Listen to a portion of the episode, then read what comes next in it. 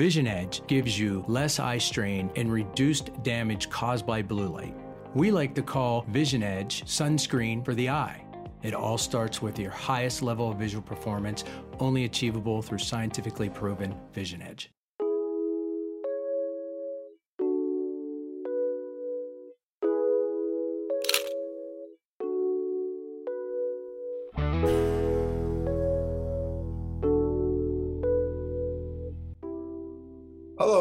Welcome to the Open Your Eyes podcast. I'm Dr. Kerry Gelb, the host of the documentary Open Your Eyes.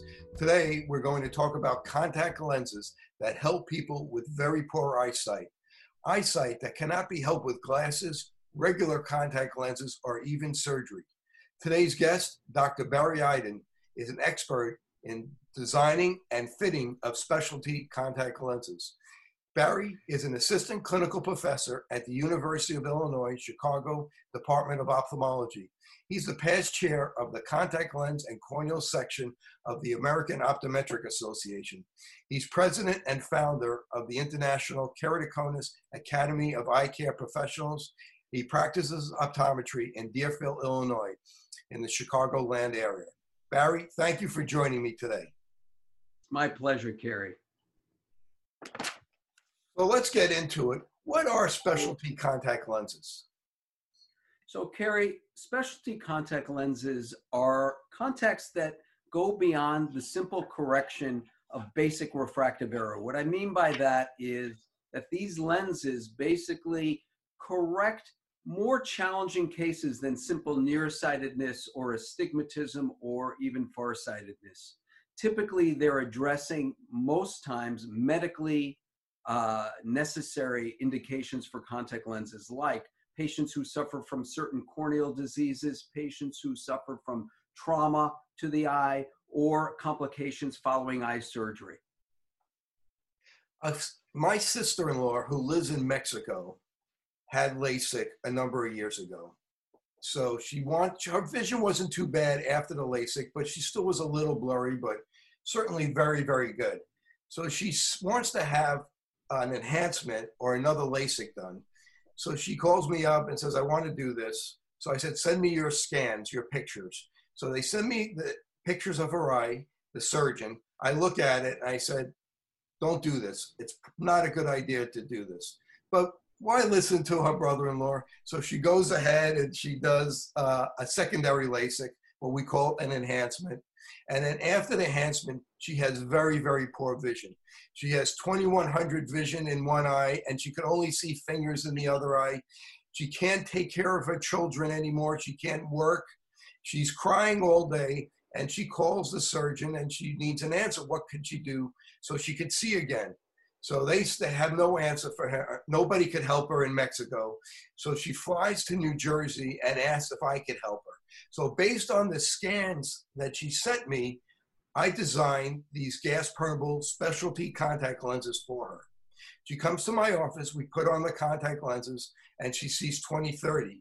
2030 is in 2020, but it's a lot better than what she's seeing, where she could only see fingers in one eye and very poorly in the other eye.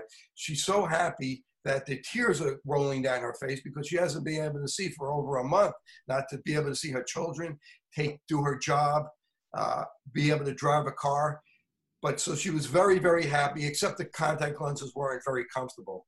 So I wound up ordering, based on having her in my office, I could do a lot of tests. And based on the tests I was able to do, I was able to design a soft contact lens called NovaKone for her.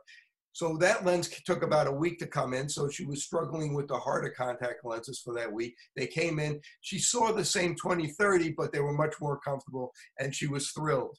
After about two or three weeks, the eye kind of reshaped itself, even though the advice from the cornea specialist, who's a good friend of mine, said keep out of contact lenses for six months. Do not let her wear any contact lenses. But she and together with me, she insisted she couldn't she couldn't live she, you know, she couldn't see. She has to do something. So she wore the soft contact lenses, the specialty soft contact lenses. It somehow reshaped her eye. After about two or three weeks, she was able to go without contact lenses and be able to see again, and her vision was close to 2020. Really a miraculous story, secondary to specialty contact lenses. So, so define to us ex- exactly what kind of material, how do specialty contact lenses get started, and do you have any stories like that? Yeah, well, un- unfortunately, or fortunately, depends how you look at it. I have many, many, many, many stories like that. I've seen a lot of post-surgical complications, and it's kind of interesting when it comes to refractive surgery, whether we're talking about LASIK or PRK or or even you know back in the RK days. Um, basically, I always tell patients if someone's had refractive surgery and they've had an excellent outcome, they don't understand why everybody doesn't do refractive surgery. But if you speak to a person who's had a complication, and although they're today a low percentage, it still occurs. But those people can't understand why anybody would have refractive surgery. Of course, the truth is always in the middle, right? So, yes, I've had many stories uh, uh, like yours uh, with your relative, the difference being that the vast majority of them don't get that miraculous reshaping uh, to excellence. A lot of them have permanent loss of vision without the use of specialty types of contacts. And you ask, what are specialty contacts? Uh, well, the truth is the definition of a specialty contact lens has evolved over the years. Um, back in the early days of, of my practice uh, and yours, since we worked together many years ago uh, back in New York. Um, back in those days, just simply correcting astigmatism with a contact lens was considered a specialty contact lens. Today, it's considered a standard type of contact lens.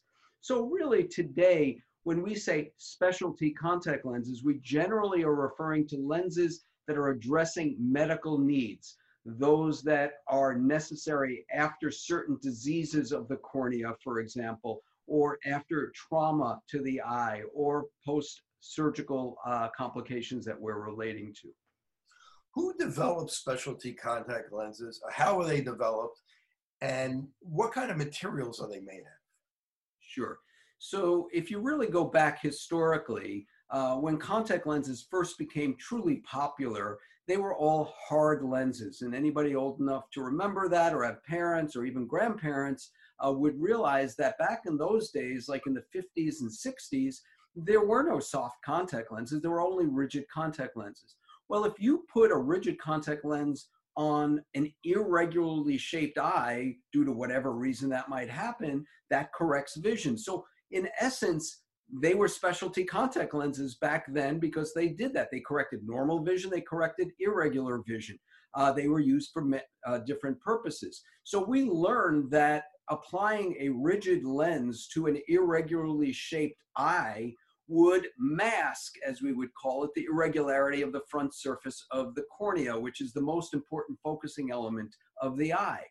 And when that happens, we're able to correct the vision for patients who out of glasses can't see well at all. And obviously without glasses can't either. So now we've developed a whole host of other types of lenses that in essence do that. You just referred to that when you fit the second lens to your uh, relative that nova cone that you related to is basically a soft contact lens that's designed with an extra thickness in the center to mask the irregularity sort of similar to what a rigid lens can do as well. And there are many different designs, and I'm sure today we'll talk about that together that can do that. When these patients come in that have irregular corneas, they're very hard to get the prescription. We call that a refraction.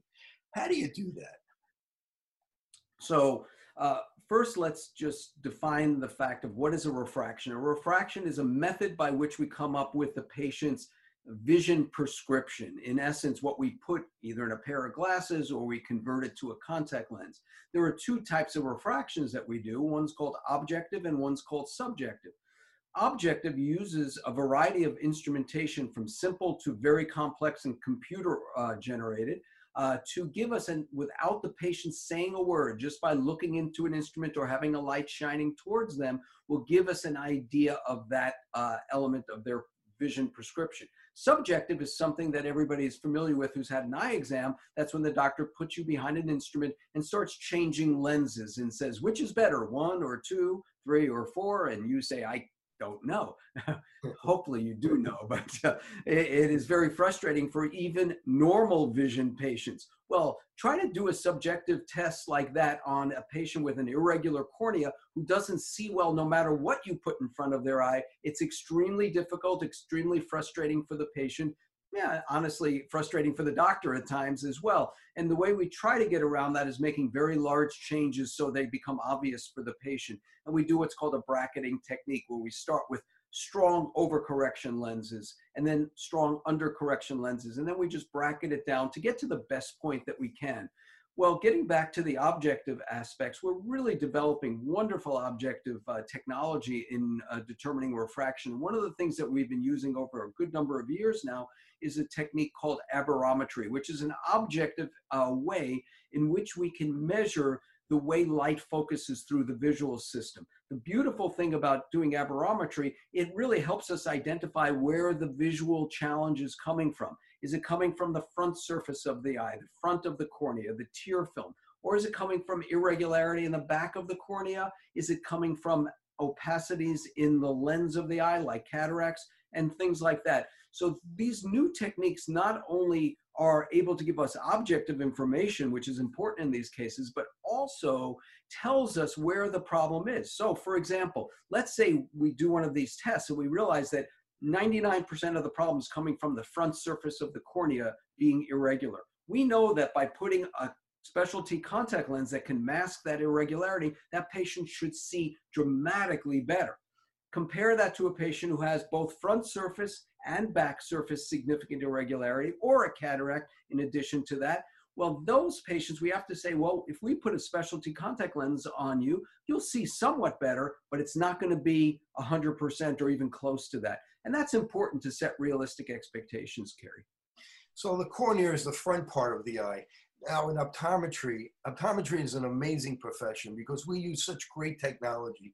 If you could talk about the different technology that you use and that we use as optometrists when we're evaluating somebody that needs a specialty contact lens. Absolutely. So let's start with the most basic. The most basic thing we want to do is first take a look at the eye and see physically, just by its, its appearance, what's going on. So we put a patient behind what we call a slit lamp or a biomicroscope that is in virtually every eye doctor's office. Uh, those of us who've uh, been there realize you put your chin into a chin rest and then there is a light, a fairly bright light that shines at the eye and a doctor's looking through these oculars. And there we can see what the surface of the eye looks like. Um, is there scarring of the cornea? Is there irritation on the surface of the eye? Is there a cataract? So on and so forth. We can look at the tear film and many other things. That's the most basic view. Now we'll get into a bit more advanced technology. And one of the most important in assessing for the application of specialty contact lenses is what we call topography of the cornea. And you alluded to that in the story with your um, relative before when you said you looked at scans, you were talking about topography.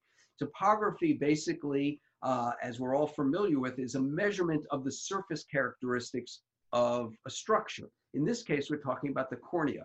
The earliest types of um, uh, excuse me, the earliest types of topography were what we call Placido-based topography, where we would shine these little rings onto the surface of the cornea. The computer in the instrument would measure the separation of the rings and the irregularity of the rings and give us a front surface kind of topography map, in essence, of the cornea. And tell us about that.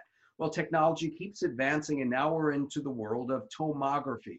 Corneal tomography measures not only the front surface of the cornea, it measures the posterior back surface of the cornea, it measures the thickness of the cornea, and can even go deeper uh, into the, what we call the anterior segment of the eye. So it gives us a lot more information that helps us tease out where the problems are so that can gear us towards the most appropriate application and management, whether that be specialty contact lenses or otherwise.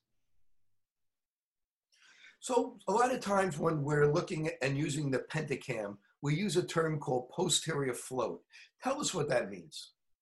So the Pentacam is a tomography instrument, which I was just relating to before. It's probably the most widely used. We use it in our practice. You do as well. Um, when we look at a measurement of the cornea from the Pentacam uh, tomographer, it will give us elevation or height map of the front of the cornea and the back of the cornea. So when we talk about posterior float that you related to, that relates to the irregularity of the height map or elevation map on the back of the cornea.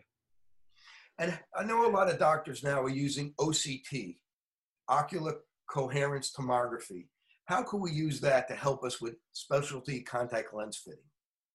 Ocular coherence tomography, OCT, can be divided into two general forms from the same instrument, by the way, as you know. Uh, retinal and optic nerve is posterior portion of the back portion of the eye. What we're talking about here is anterior segment optical coherence tomography or ASOCT, which is amazingly uh, detailed in the imaging that we get. They're exquisite images uh, that we use in our practice. And now software is being developed to do the things that we were alluding to before in measuring the thickness across the surface of that cornea from one end to the other, the ability to measure elevation on the front and back of the cornea. Um, the, right now, technologically, these images are about as good as you can get, but the software that analyzes the anterior segment OCT images is still being developed and is really moving forward. And I expect over the coming years, the application of ASOCT to continue to grow. One of the areas we've been working with in terms of doing some clinical research and early adaptation is what we call epithelial thickness mapping of the cornea. And in certain corneal diseases, this is a problem. It is so uh, detailed in the imaging with ASOCT that you can actually measure the thickness of the what we would call the skin of the cornea, the surface layer called the epithelium. It's only a few cell layers thick, but we can actually measure them in microns of thickness and look for certain patterns and irregularity and look for changes over time uh, for progression of disease or the influence of treatments. And there's a variety of treatments to make some of these irregular corneas um, more stable and better. Okay, Barry, so tell me what posterior float is. That's a term that's used a lot by doctors who specialize in this area. Sure. Um, I alluded before to a technology called corneal tomography, which measures both the front and back surface of the cornea. So in those instruments, and the one that we use in our practice and probably the most commonly used worldwide is something called the Pentacam uh, corneal tomography system. Um, because it can measure the front and back of the corneal surface, it gives us maps or displays of elevation or height, both from the front and back. So when we look at the back surface of the cornea in terms of its elevation map, that's what we're talking about in terms of posterior float. In certain diseases like keratoconus, which we'll talk about more in a few minutes, I'm sure, um, we have an area of localized thinning of the cornea. And one of the first areas that gets affected is the back surface of the cornea that thins from the posterior to the anterior direction. So it's kind of like the Pillsbury Doughboy, where you're pushing it from the back towards the front, and it creates that little um, area of thinning. And posterior elevation, a little later in the disease, the front of the cornea starts. Now, keep in mind that the influence on vision of the front of the cornea is much, much more dramatic than the influence on vision from the back of the cornea. So both do influence quality of vision and can cause distortion, but for the same degree of irregularity, a change on the front of the cornea is going to much more dramatically affect vision. Well, to a certain degree, that's fortunate because we can correct that with our specialty contact lenses. And the Pentacam also helps us with the thickness of the cornea. How do we use that in fitting the contact lens? Yeah, so I'm not so sure I use corneal thickness for quote unquote fitting of the contact lens. It's more important in monitoring. Well, first, it's more important in diagnosis. So there are certain disease conditions that the, the overall thickness of the cornea becomes irregular, and measuring it is fantastic in early detection. We could also look for progression of disease. But as it relates to a contact lens, we can look at the influence of a contact lens on the corneal thickness. So it's not so much in, you know, helping us get a measurement for what the contact lens should be. It's really more using the corneal thickness to make sure that the contact lens is not inducing what we call edema or thickening or even progressive localized thinning. The OCT or ocular coherence tomography is used now in the fitting and diagnosis of these type of cases. Explain both. So uh, OCT, optical coherence tomography, is an absolutely amazing technology. It first started to be utilized for the back of the eye in retinal diagnosis and management or optic nerve disease diagnosis and management, and it still is, and it's absolutely amazing. But modifications of the technology now allow us to image the front of the eye, the anterior segment of the eye, including the cornea. These images are exquisite and highly, highly detailed. So we can, with that technology, ASOCT, anterior segment OCT, measure the global thickness of the cornea. We can measure elevation on the front and back of the cornea and curvature. What is missing so far, but I don't think it's going to be that way for a long time, is the software that can analyze and statistically give us information of what's normal and abnormal in those particular areas. That's being developed and it will allow us to use those instruments at a much much higher level. One of the areas that we've done some work with and research with is even the measurement of the front surface epithelial layer of the cornea which is kind of like analogous to the skin over the cornea. It's only a few cell layers thick but certain diseases show abnormalities in the distribution of thickness of that only that layer not the overall thickness but just that layer. And we can measure it down to the micron level. It's pretty amazing technology. That's in terms of diagnosis of disease and monitoring for progression. But also, as you mentioned, anterior segment OCT is amazingly useful for contact lens analysis, specifically for what we call vaulting contact lenses. These are contact lenses that are fit that don't touch the cornea. They actually vault or are raised over the cornea with a fluid layer or a tear layer uh, beneath it. Those lenses actually come to land or rest on the white of the eye. One of the most popular types people have heard perhaps a bit about are called scleral lenses. These are lenses that are large diameter, the diameter of soft lenses or even a little bit larger, that are made of purely rigid, highly gas permeable material. They're amazingly comfortable uh, because they don't touch the cornea, which is very highly innervated by nerve endings. They actually land on the white of the eye or the sclera, which is not very sensitive.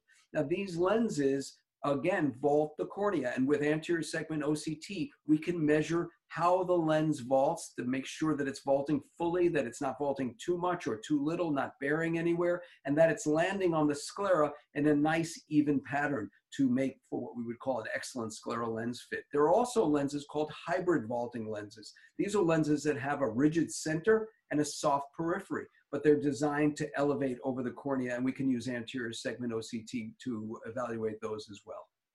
Patients love when we show them those images, and they can see the contact lens and the space between the contact lens and the front surface of the eye, the cornea, and then it really helps us explain it to them. Very much so. Um, a lot of these technologies, and I know in your office you, you're very tech savvy, just like we are. That's why we're good buddies, one of the major reasons. But um, we bring in all of our technology into the exam room through our computer systems, right? So all of our instrumentation is networked so that we can not only evaluate them in front of the patient, but we can use them as educational tools. That's what you were alluding to, and they're very powerful. Now, can people with dry eye wear contact lenses? And sometimes we actually use specialty contact lenses to treat people with dry eyes. How does that work? That's correct. So, dry eye is one of the most challenging uh, cases or diseases that we face in practice. Number one, it's so common, it's all over the place. And as people get older, dry eye is more common and gets more severe. Patients on certain medications uh, have dry eye problems. Patients who are in certain environments suffer as well.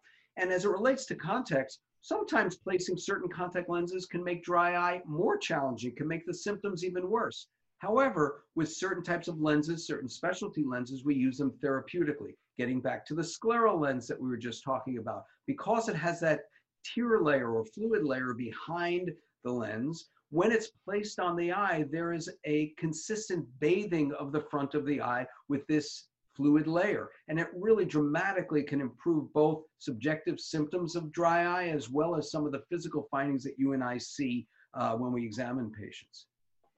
Let's talk about people that have very, very nearsighted. You know, we see, you know, most people, uh, you know, there's about 45 million people who wear contact lenses in the in the U.S.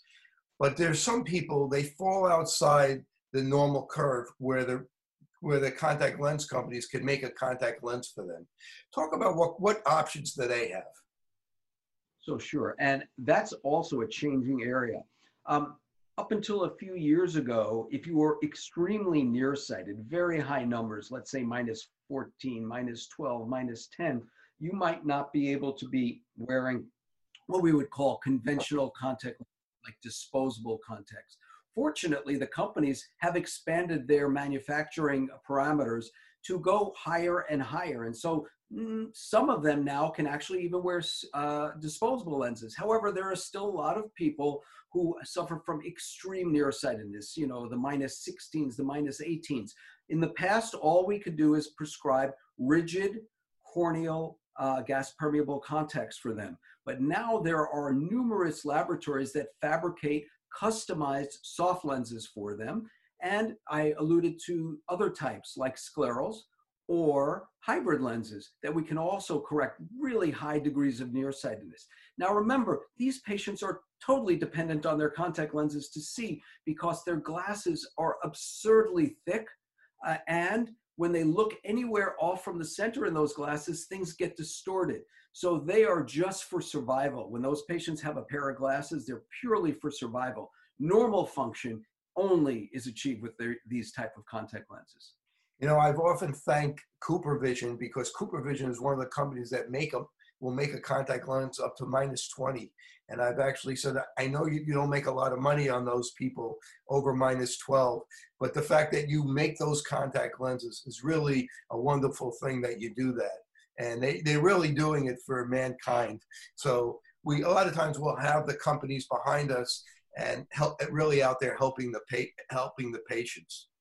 Yeah, I think, Kerry, you're going to see more and more companies. Cooper, thankfully, does that um, Bausch, Bausch & Lomb is getting into a specialty lens division where they're looking to take care of these more niche areas. And they realize these aren't big money makers for these companies, um, but they have a responsibility. They're in the vision correction business. And uh, thankfully, more and more of these companies are realizing that responsibility, and we're very thankful. How about patients that have irregular pupils? Talk about that. Irregular pupils can be a real challenge, and fortunately, specialty contact lenses often can help. So, irregular pupil size or shape can be induced by a number of reasons. One could be something you're born with, congenital irregular pupils, or certain diseases that cause irregularities of the pupil. Secondly, surgical. You can have certain eye surgeries that can result in irregular pupil size and shape. And third could be trauma to the eye. Regardless of the cause, these irregular pupils often induce a lot of glare symptoms, light sensitivity, and distortion of vision. So with specialty contact lenses, we can create artificial pupils. And we can do that in all sorts of lenses, in soft lenses, in, in um, scleral lenses, in a variety of different specialty lenses. We color the lenses or sometimes even hand paint them to, uh, and I don't hand paint them, the, the laboratories obviously do, um, uh, to create, in essence, an artificial pupil. And the impact that has uh, on patients' visual performance is amazing. I'll tell you a quick little story. Uh, you know, the side stories are always good. A number of years ago, a man was referred to me from one of the local hospitals. He had gone to downtown Chicago, went on a, a, a street called Rush Street. And you know Rush Street, Kerry, because you studied in Chicago for a while. Uh, Rush Street has a bunch of bars. And this guy was wearing glasses and he drank a little too much. And I don't know if he said the wrong thing to somebody or the other guy was dr- more drunk. Well, he got punched right in the eye. The glass is shattered. It lacerated his cornea. It induced a uh, an irregularity of the uh, iris. It caused a cataract. Surgeons had to go in, close up the laceration of the cornea. They actually had to remove his entire iris, remove the cataract, put an implant in there, but he had no iris. So he had an irregular cornea from the laceration. He was without an iris, so there was no aperture and an implant. It was the most bizarre thing to look at. So what we ended up doing is trying to address all of his needs. And I'm going to get to the cut to the chase. This is what ended up happening. We developed a soft custom prosthetic colored contact with an artificial pupil that had a little recess in there that we could put a rigid corneal contact lens in that masked the irregularity of the corneal laceration scar. So that improved the quality of the anterior surface through the rigid contact, but the soft lens centered the rigid contact and also allowed us to create an artificial pupil that really immensely improved his visual function. Plus, it also matched the color to his normal eye that wasn't damaged, which was hugely problematic because he had a sort of a hazily kind of color lens. And when he had no iris, it was black. Wow, the art of prosthetic contact lens fitting. Talk a little yeah. bit about more about prosthetic lenses, about people that may need those. Yeah, there's so many reasons uh, for prosthetic lenses. Um, I'll tell you, I think stories are always better than kind of lecturing what's out there. I'm going to tell you another story uh, that's come full circle recently. Probably about eight years ago, a mom brings in a young uh, boy, and he's about 12 or 13 years old at that time. He was out mowing the lawn with a lawnmower, no eye protection the lawnmower must have hit a rock and it kicked a rock right up into his eye mm-hmm. and mm. it caused a horrible trauma to his eye where his cornea became opacified it virtually was white okay? His vision was just light perception in that eye. Um, well he was so self-conscious at that age he started to grow his hair over that eye and kind of became what they call goth. So he came in, he's all in black with a long black coat, with his black dyed hair over his eye, his head down like this. And uh, we looked at him, and it was more about cosmesis in that case. There was no way with, and there was no way you can get a corneal transplant because his entire cornea was um, was opacified and vascularized. So this was for a cosmesis. We ended up fitting him in a prosthetic, hand painted, customized contact to match the other eye. What we do is we take photographs of his normal eye, we send it to our specific specialty lab. They help us in developing the most proper match to the other eye. Well, what ended up happening was once we got him fit, a few months later, he came back in, his hair was cut. he was like sitting up like this. You know, his whole personality had changed and actually he had come back in just over the past couple of months it was great to see him again and uh, he's like a new person just like a new person so there are so many reasons as i said post uh, trauma post surgical complications or congenital malformations uh, that you can improve with these prosthetic lenses both in terms of cosmesis how the eye looks as well as i told you in the first case visual function Wow, that's an, an amazing story, the, the power of optometry. So I have to ask you, since you, you brought that amazing story up, there are people online that are saying that they could give you an eye exam and that you don't need that puff of air in your eye, that, that horrible puff of air. What do you think about that? Well, uh, I, I think a couple of things, um, and I'm, I may or may not give you the answer you were expecting. So I think currently today, technology is not there yet to do an automated refraction online. There are some systems that are being developed. I think they're missing a lot. Surely uh, they do not replace the doctor's understanding of the case and how to manage it. It's, it, it's not objective like that. Um, disease diagnosis and management but even giving you the best prescription possible. We're not there yet. On the other hand, I'm a firm believer in technology. And whenever technology is challenged in our world today, somehow we come up with an answer. So, do I think at some point there'll be some objective, maybe online systems that can give us a really, really good prescription? I think someday that's probably going to happen. But when it comes to disease diagnosis, I think that AI or artificial intelligence is also going to be amazingly effective.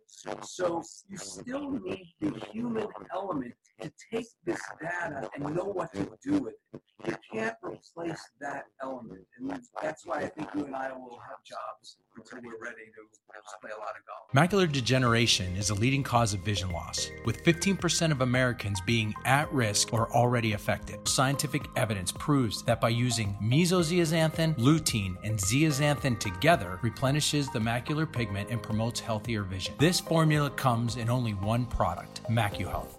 So let's talk about multifocal contact lenses. I know you're an expert in that area. You lecture a lot about it. Are people, do they really work? Do people do well with them? Are they the gas permeable ones, the harder ones, or the soft ones? Which ones are the best? So the answer is they're all wonderful. They all work and they all don't work. So it's all very patient dependent. I also think that practitioner experience and knowing how to apply the various designs is very, very critical. My teeth were cut, so to speak, in uh, multifocal contact lens fitting with corneal gas permeable rigid uh, multifocals.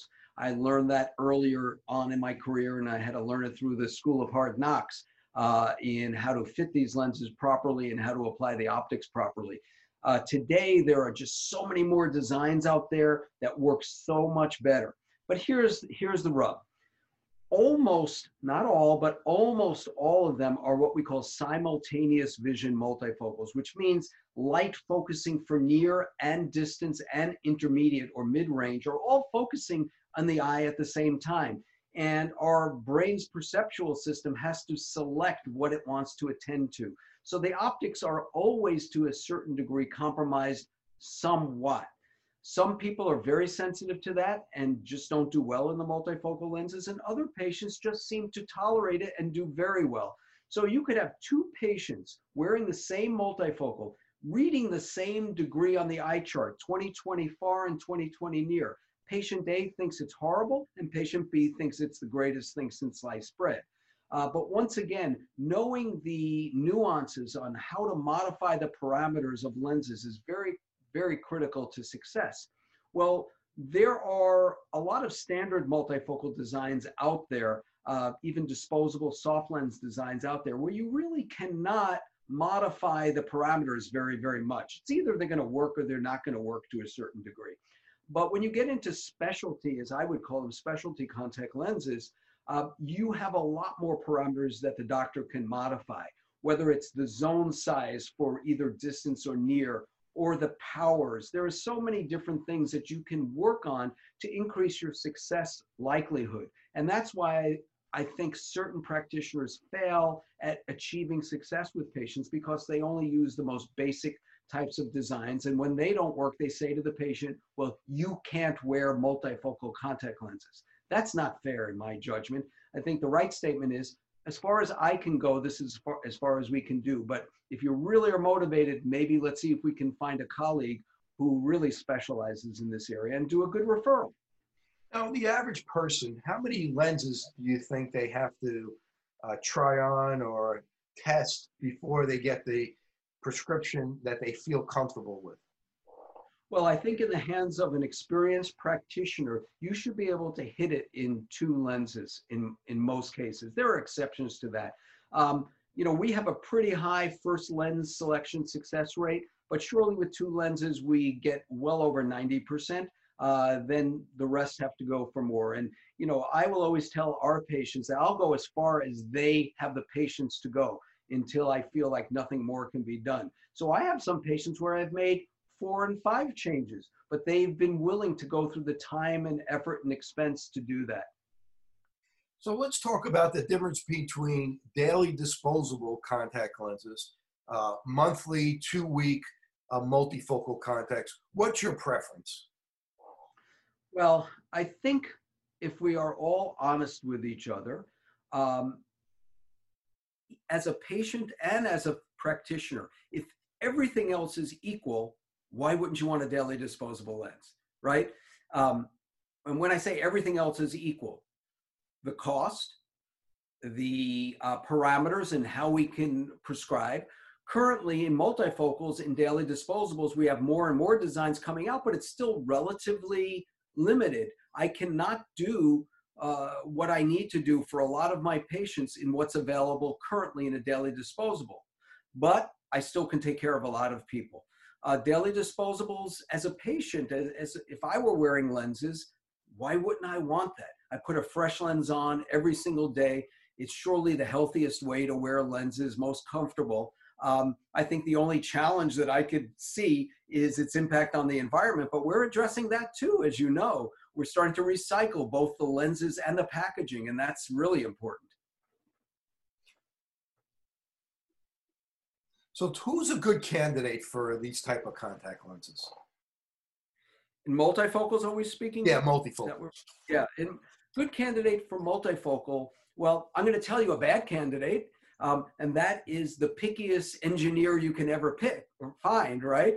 The guy who, when I make one little click in the instrument in subjective refraction, he he may have a heart attack.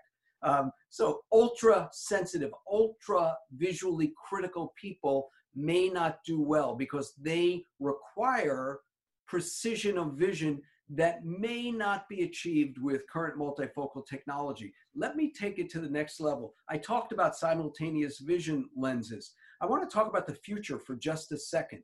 It's not available yet, but it's really exciting. And that relates to what we call smart contact lenses. And in presbyopic correction, multifocal correction, we are developing lenses that have electronics in there that actually, through liquid crystal, changes the power of the lens from seeing far to seeing near. So you no longer have simultaneous vision because when you look far, that contact lens is focused only for far. When you look near, the contact lens is only focused for near. It's still in development uh, how that change occurs. Is it a certain number of blinks? Is it direction of gaze? Is it hitting yourself on the side of the head? We don't quite know yet. Um, and there's challenges, but I've seen some of the prototypes. It's amazingly exciting. Which companies are working on that? Well, uh, there are a number. I know that uh, Alcon has been working on one. J and J has been working on one. I wouldn't be surprised at others as well.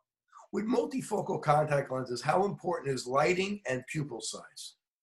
Yeah, so lighting is critical. Um, you know, a, good friend of mine uh, who you know from our New York days, um, whose name is Ken Landsman, you know Kenny, uh, once told me, he tells his patient, light is your friend. when it comes to multifocals. And I've always used his, uh, his, his statement about that and the fact that, and I show patients, even in the exam room, will take that good direct lighting and put it on a reading thing and they see it beautifully. Now I just take it off and I see what happens. So I say, you may have some trouble in a dim, dimly lit room. Uh, I used to say in a dimly lit restaurant, but they don't have to worry about that for a little while. Uh, but, um, right, unfortunately. But light is very, very important. Pupil size becomes very important, especially in more of the specialty lenses where we can control the various zone sizes that are dedicated to far, to near, to intermediate. So um, we can actually manipulate those zone sizes based upon patients' pupil uh, diameters.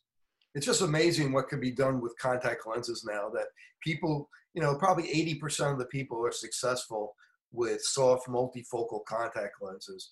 And people people love wearing them. I mean, they rather wear multifocal contacts than wear their glasses any day. They're much more, they're much happier. Even athletes, you know, the weekend warriors, they love to wear their contacts. I play softball and two different softball leagues. I haven't, I even have friends and patients who play ball that wear multifocal contacts. And I would think it would bother them maybe, you know, maybe the vision a little bit, but not at all because they're out in the bright light and they could, they could see good and they're, they're happy with how they see.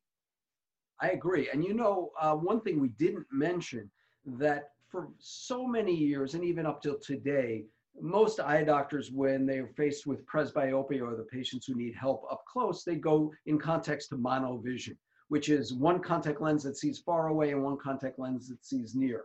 Now, does it work?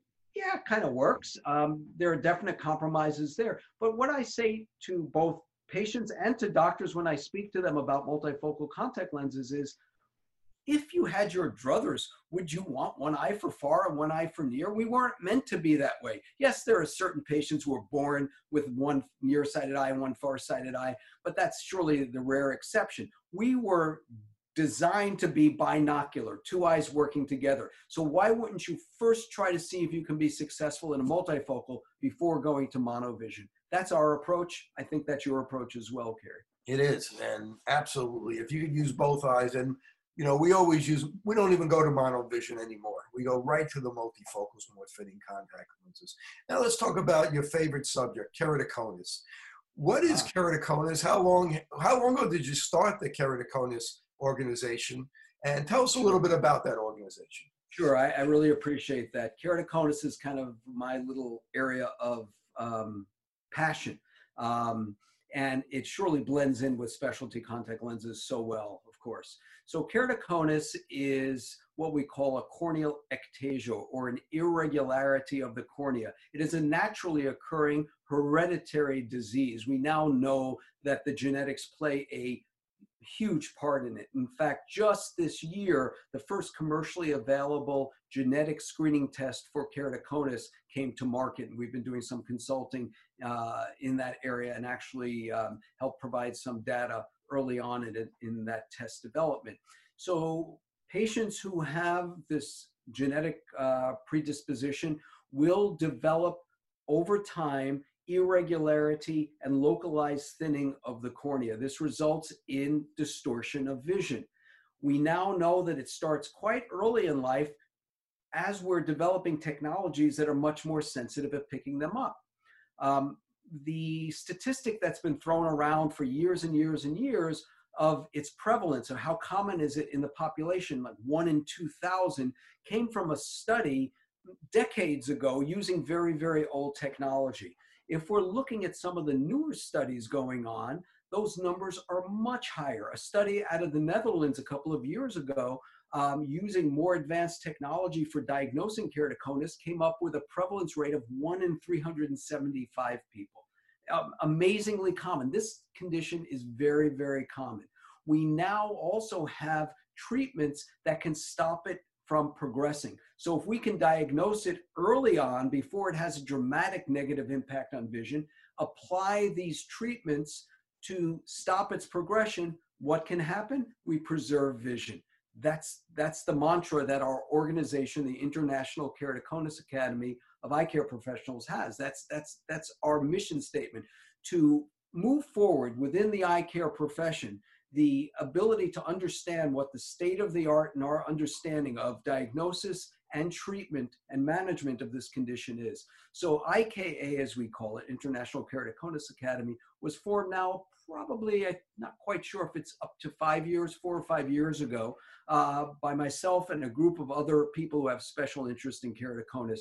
And we now have in our membership well over 600 uh, eye doctors from throughout the world. And these eye doctors are optometrists, ophthalmologists, and other allied eye care uh, professionals. And we share information. And one of the most exciting things be, be, beyond sharing information and all the lectures and writing that our group does is we're now, um, we have undertaken a study of the prevalence in a pediatric population of keratoconus, which is really exciting. We've now screened well over 2,000 school age kids in the Chicago public school system, and we are now analyzing data uh, for these people. And we can tell, um, I can't give you numbers yet because we're still in the analysis phase, but we can tell that the prevalence of this condition in this population is going to be quite high. And that really makes us aware that we have to be thinking about this when we see kids in terms of routine screening for the disease. There's a new concept called epigenetics. So it's genetics plus. What else is a contributing factor to keratoconus in, in addition to genetics? Yes, I love that term epigenetics because more and more we're realizing that the expression of a disease is not only based on the pure DNA that's there. The expression of the disease can be influenced by the environment uh, and other factors that really influence that. So in keratoconus, probably the single most impactful element is eye rubbing. So people have always known that eye rubbing is bad for keratoconus. Some people thought that it causes keratoconus. I don't believe that at all. I believe that keratoconus is a genetically predisposed condition. However, based on epigenetics, the influence of that manual deep eye rubbing um, can cause the disease to progress and become worse for sure. How about hormonal changes? Do hormones have anything to do with it? yeah, I think that I think that that has influences as well. We see changes sometimes during pregnancy and all sorts of things like that. I would tell you, we uh, have more that we don't know than we do know when it relates to this. And I think the the story is just that we have to keep an open mind eh, because there are a lot of closed minds out there, and there are some people who are just saying, no, it's caused by this and it's not caused by that. Well, more we're learning. Um, and even the genetics of keratoconus, it's not like the genetics that you, most of us learned in high school, Mendelian genetics, where you had a big X and the little x, and you had you know the Punnett squares, if anybody remembers that from high school um, biology. Uh, it's very complex, multiple alleles, multiple genetic combinations. Um, so even the genetics themselves are very complicated. Add to that the epigenetic elements. It, it's a very complex thing for sure. So tell me about the IKA. If people want to find out more about keratoconus, what should they do? Yeah, so, you know, the origins of the organization are really kind of interesting. Um, myself and as, as I mentioned, a few other uh, really key people in this area we're always talking about the fact of how much misinformation there was out there within the eye care professional field. I'm not talking about out in the lay public, I'm talking about eye doctors and how so many people were being, in essence, mismanaged, unfortunately. Um, on both ends, from the optometric end, from the ophthalmological end. I, as I've always said, uh, you know, back in those days, um, optometrists would fit contact lenses until they scarred the cornea and then they finally would get a transplant. And ophthalmologists, unfortunately, would be doing transplants maybe earlier on, thinking that patients weren't contact lens tolerant when they just didn't see the right optometrist to fit them properly. And of course, as always, the truth lies in between. So out of that formed IKA. And um, basically, this is an organization geared towards eye care professionals rather than the lay public.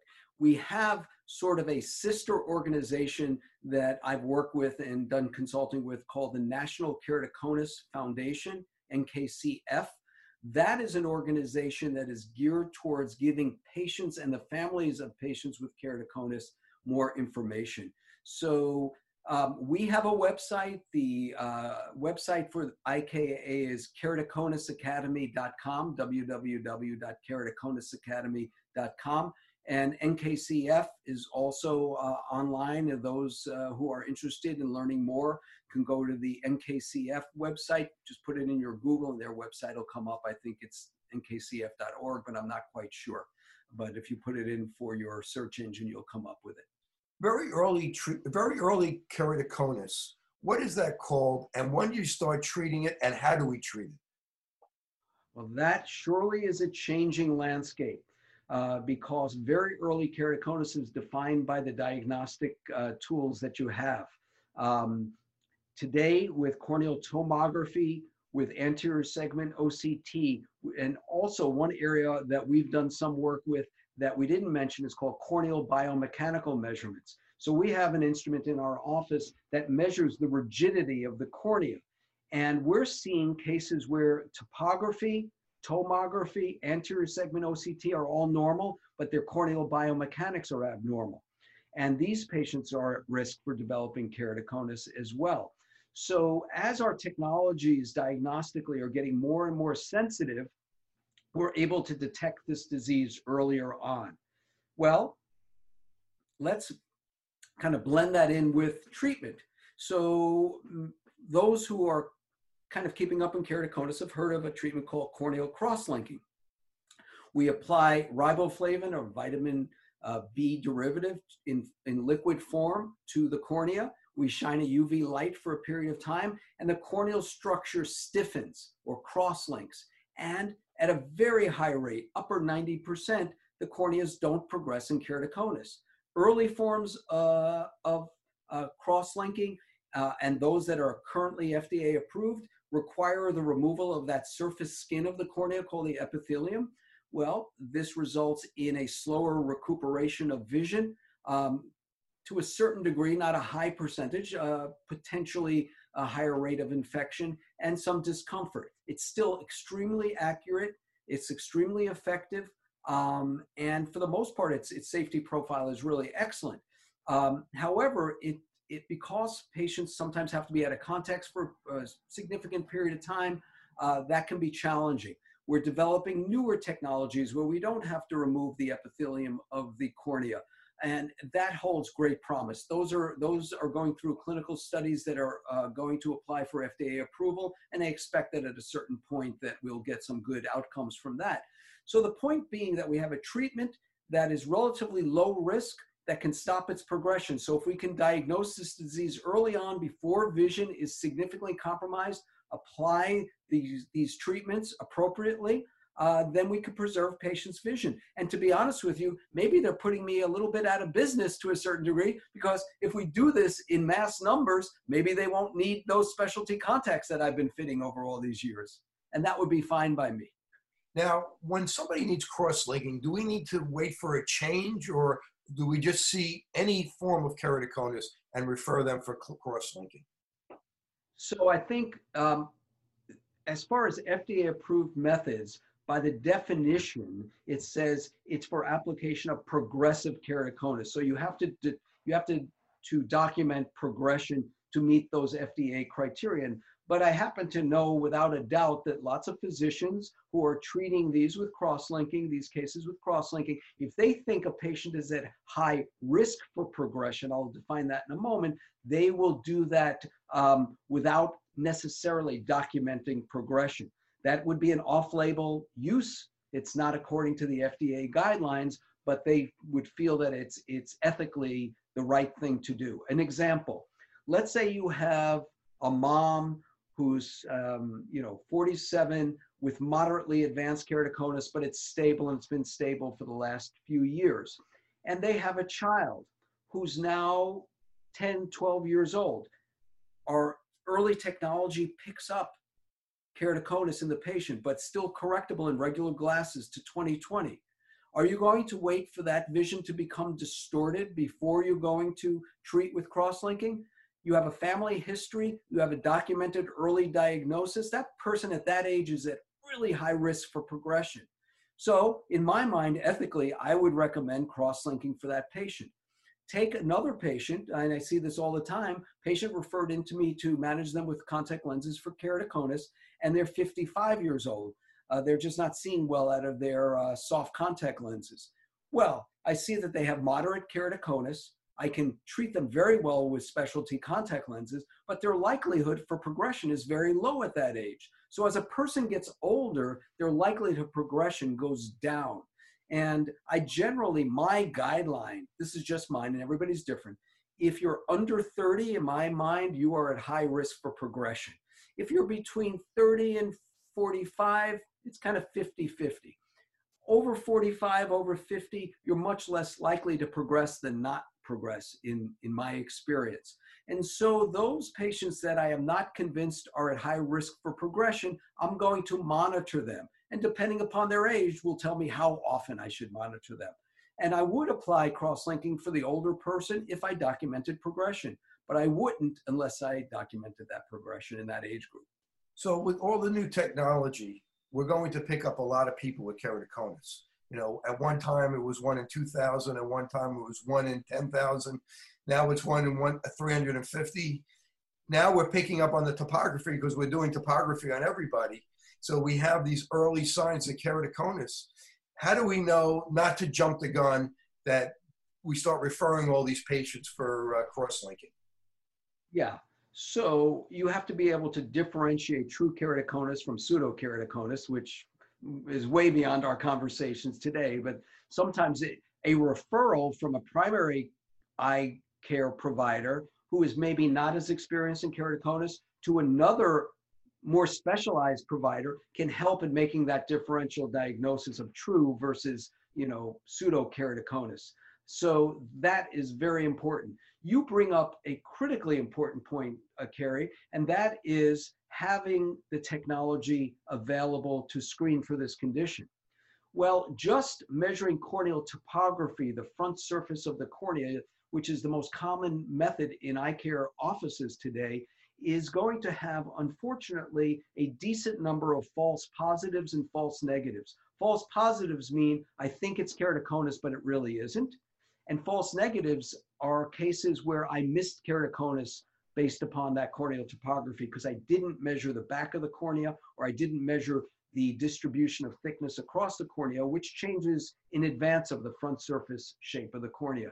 So I think we need to work on technologies that are more sensitive at picking up keratoconus, but are affordable and applicable uh, to primary eye care doctors' offices. Uh, and different companies are doing that, to be honest with you. So I wouldn't be surprised in the next five to 10 years, we're going to see dramatic uh, improvements in our ability to diagnose uh, keratoconus earlier. And I think outcomes from studies like our IKA study on pediatric prevalence will push industry to do that because they're going to realize this is out there and we need to address it. Have you been seeing a lot of it in kids? Not to give yeah. it away, but. Well, the truth is the numbers are pretty staggering. And when we're ready to come out with our uh, first reports, which hopefully will be over the next few months, I think everybody will be really surprised. And I got a feeling, and not only will we see this coming out in the professional literature, but I think uh, some lay pu publications, general public uh, information will pick up on this for making people more aware of this condition. Talk about contact lenses for keratoconus, the different, the different types. So basically there are all types. And it used to be thought that only corneal hard lenses can be used for keratoconus. It used to be thought that. In fact, I've done um, patient um, lectures for National Keratoconus Foundation where there can be 150, 200 patients and their families in an audience with keratoconus. And I would ask the, um, I would ask the audience, I said, how many of you in the audience were told by your eye doctor, you have keratoconus, so you have to wear hard contact lenses? Raise your hand. And I would say 95% of the, of the audience would raise their hand. That's changing now, thankfully, because there's a whole array of contact lenses that can correct keratoconus. From standard soft lenses for the most mild cases, all the way up to corneal rigid lenses. But let's just review what they may be. So once we get a cornea that the front surface is distorted enough that standard contact lenses just don't cut the mustard, glasses don't cut the mustard, we still can use soft lenses. You alluded to that way at the beginning of our talk. There are soft keratoconic specialty designs out there. These designs use specialized thickness profiles to mask irregularity and shape profiles on the front and back of the contact lens to minimize some of the distortions or aberrations. And we can fit a whole heck of a lot of keratoconics very well, providing really good vision, really good comfort with these specialty soft lenses. That's number one. Number two are hybrid contacts. We alluded to that earlier. Rigid center, soft skirt or soft periphery. And those lenses, because of the rigidity of the central portion, also can mask the irregularity. Um, scleral lenses are expanding in their use throughout the world um, because they provide excellent vision, excellent comfort, uh, really an answer to a lot of people's problems. Scleral lenses are large diameter, all rigid material, highly oxygen permeable, but vault over the surface of the cornea. Then we have our corneal rigid lenses that have been used for years and years, and they still work very, very well. Um, add to that something that I know you and I are very uh, excited and use a lot is called piggybacking or tandem contact lens fitting. That is where we'll use a very thin, highly oxygen permeable soft lens, usually a disposable, often today a daily disposable, and then put the corneal rigid lens over the surface. What's the advantage? One, comfort. Comfort is dramatically improved. Two, protection. That soft lens creates kind of like a bandage to the surface of the eye. So the rigid lens is not causing any mechanical irritation. And sometimes, not often, but sometimes we can manipulate that soft um, carrier lens thickness wise to help center the gas permeable to provide better optics. So tandem use or piggybacking use is another way. So that kind of covers all the areas. So there's lots of options for keratoconus. I love piggyback contact lenses. They're really cool. It's really, it's really something. But I got to ask you this question. If somebody comes into your office and they're a new, they're new keratoconus, and if we put us for the audience, put it on a scale of one to 10, where 10 is really, really bad, and one is very mild, and it's like a six or a seven. What's your first lens that you're thinking of of fitting? What type? So it, it is a little bit more complicated because it depends upon what kind of seven that is. You know, a seven where the apex of the cone, the, center of the keratoconus is smack in the center, can be a very good hybrid lens candidate. Um, a seven who has an apex of the cone that's really inferiorly decentered, um, uh, going to often use a scleral lens because even corneal GPs may not center properly to provide good op optics. So it's a little complicated. Sorry to put you on the spot like that, but that's a, you're, you're you're one of the world experts in keratoconus, so I had I had to ask you about that. So well, let's let's let's move. Is there anything else you want to add about keratoconus that we haven't talked about? I think we've covered a, a great amount. And uh, again, I just encourage uh, any of the people out there um, who have more interest to, to contact uh, IKA or NKCF. They're great resources. One thing we didn't talk about, what are the symptoms of keratoconus? What are the symptoms the oh. patients have? Well, of course, due to the distortion, most of their symptoms are visual. They'll get multiple images out of one eye, like, you know, double, triple, quadruple vision.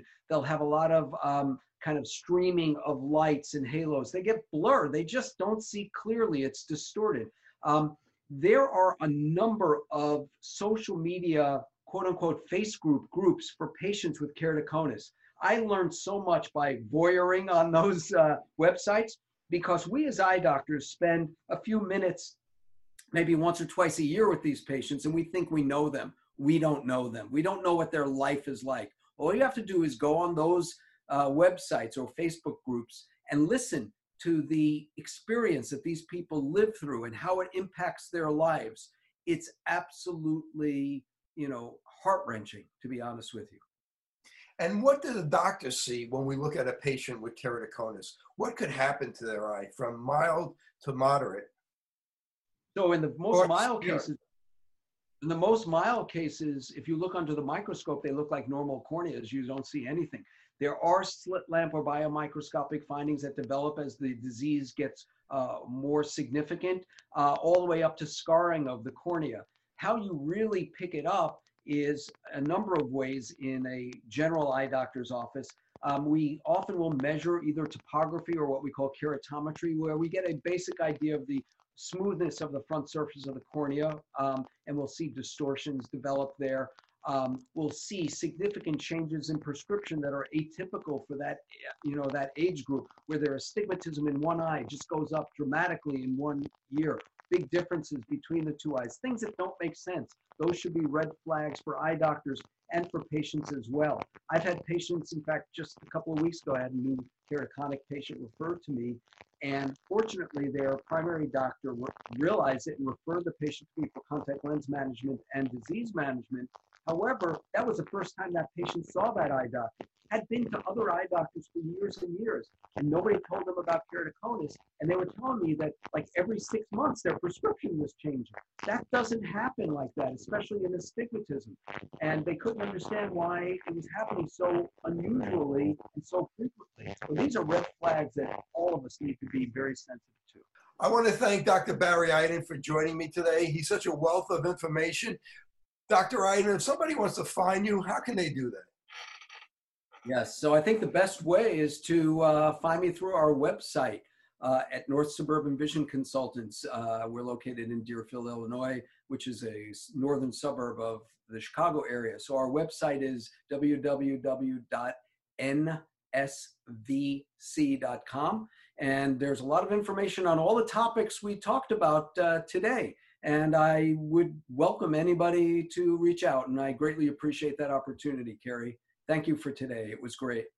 Thank you for joining me. You are fantastic, such a wealth of information. Uh, you were always a mentor to me, and it's just great to be able to talk to you one on one. Mutual Admiration Society, you know that, my brother. Well, this is Dr. Kerry Gelb for Open Your Eyes. Until next time, thank you.